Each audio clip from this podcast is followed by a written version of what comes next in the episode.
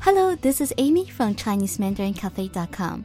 Today our sentence is 我叫 Amy. Aha, that's my name, right? 我 it's I or me. 叫 call or to be called. Amy.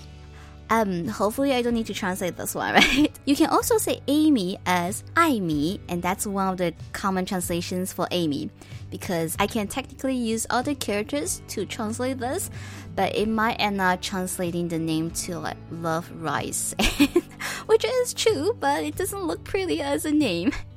So Amy or Amy. Okay, so together we have 我叫 Amy or I call Amy, or my name is Amy.